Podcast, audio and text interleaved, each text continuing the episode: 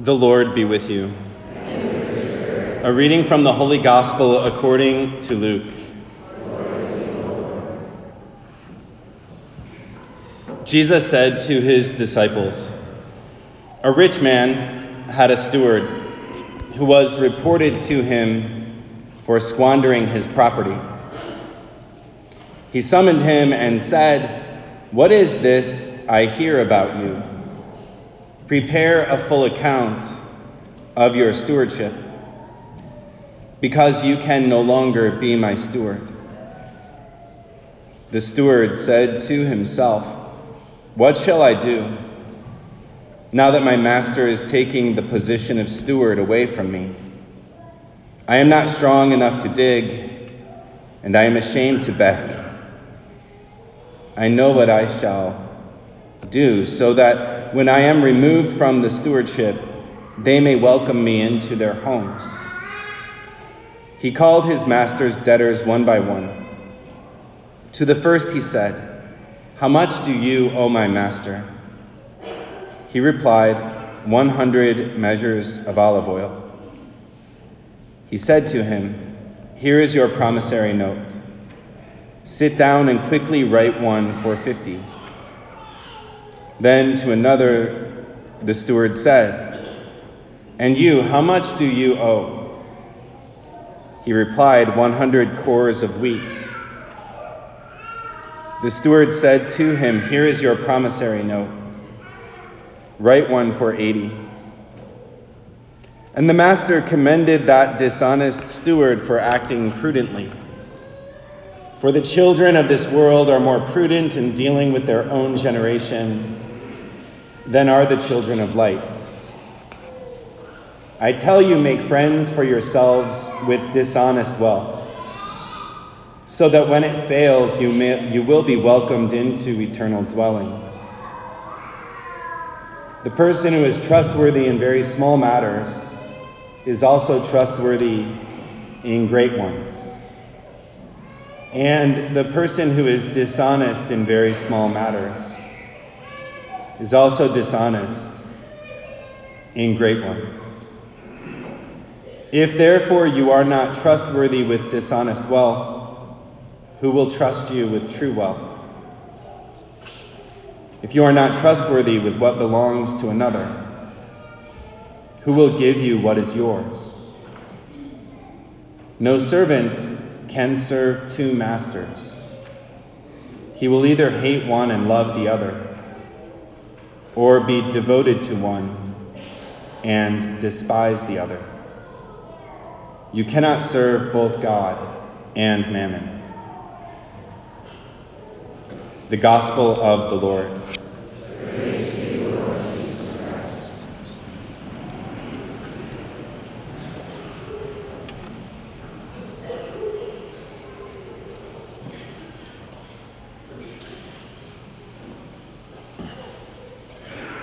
Brothers and sisters.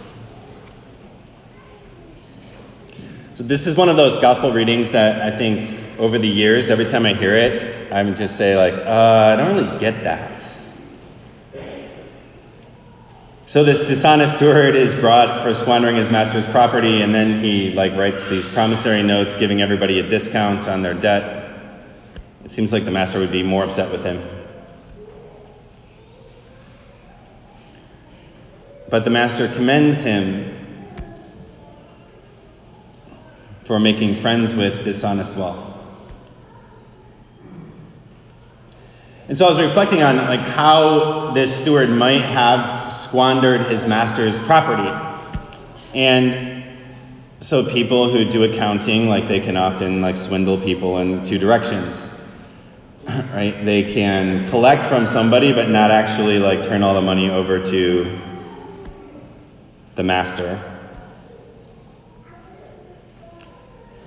Or perhaps he had had this practice of always sort of inflating what he was collecting from others and keeping that for himself. So if somebody actually owed 50, he says you owe 55 this week, keeps the 5 and turns in the 50. And so over time, you accumulate wealth, but it's all at the expense of someone else. And so perhaps in the moment of being caught, it moves him to make those relationships right again. And so he goes to all of the debtors and writes them a new promissory note, accounting for what he had maybe overinflated. In other words, he makes right the wrong that he had done with those people so that when he loses his job, because he's going to lose his job, he's welcomed into their home because he'd reconciled those relationships.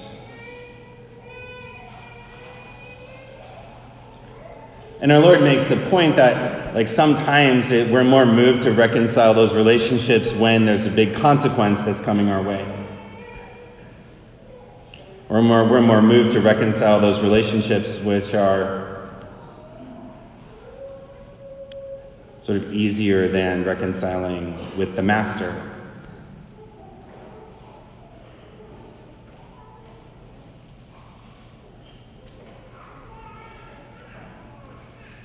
And sometimes when we don't have consequences, it's very difficult for us to reconcile those relationships. Because it might seem burdensome or it might seem scary. This like struck me really profoundly once when I was I was at a conference with a lot of evangelicals and um, and I gave a presentation. And after my presentation, there was somebody who came up to me who was like a Southern Baptist, and he said, I told my friends I would do this if I ran into you, and now I'm running into you, and I need to ask your forgiveness. Because when I saw your name in the program, I just really wanted to hate you. And you gave one of the best presentations at this whole conference. And so I'm asking your forgiveness. Like it's my stuff. I used to be Catholic and like I have a lot of baggage with the Catholic Church. But what you said really affected me. And I reflect on that a lot because I think that I don't know if I would have the courage to do that to just go up to somebody that I had made an kind of interior judgment about and reconcile that. I think sometimes because we're Catholics, we say, Man, I was really judging that person, I better go to confession. And we go to confession and we seek that reconciliation there. But we don't take that extra step of going to the person. We don't take that extra step of like putting those relationships right. And the sacrament of reconciliation is an amazing gift. It's a wonderful gift. It's beautiful. It's, it's fundamental to our life with our Lord.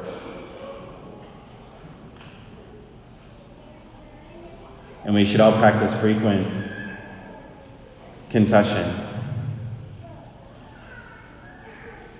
But there's this other dimension that's also about reconciling with our neighbor.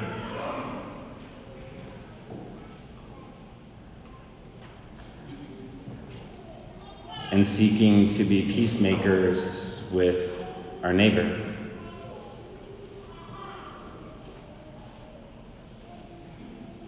And hopefully, as that grows in our own hearts, it becomes easier to do.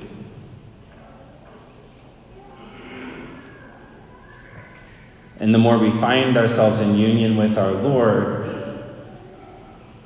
the more free we are in taking those risks to reconcile with our neighbor. And sometimes we have this grace, we have this grace of consequences that leads us to reconcile with our neighbor. But the goal of the spiritual life is to get to a point where we don't need those consequences. We sort of automatically go and immediately make peace with those around us.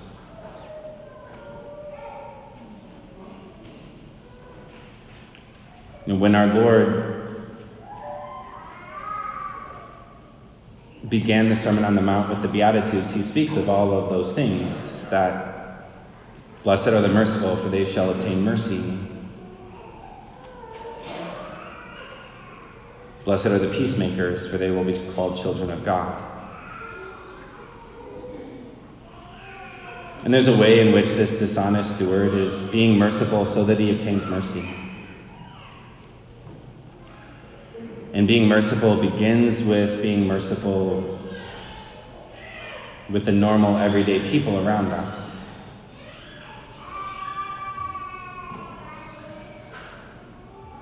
And so today, let us pray that, that our Lord give us the strength and the courage,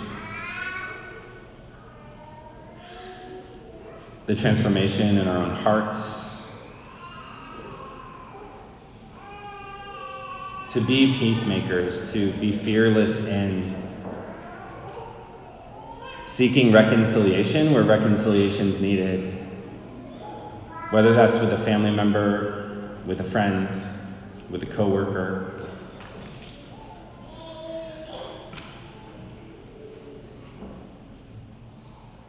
That we may truly be found trustworthy, that we may truly be found worthy of those greater things, those greater gifts that our Lord wants to bestow on each and every one of us every single day.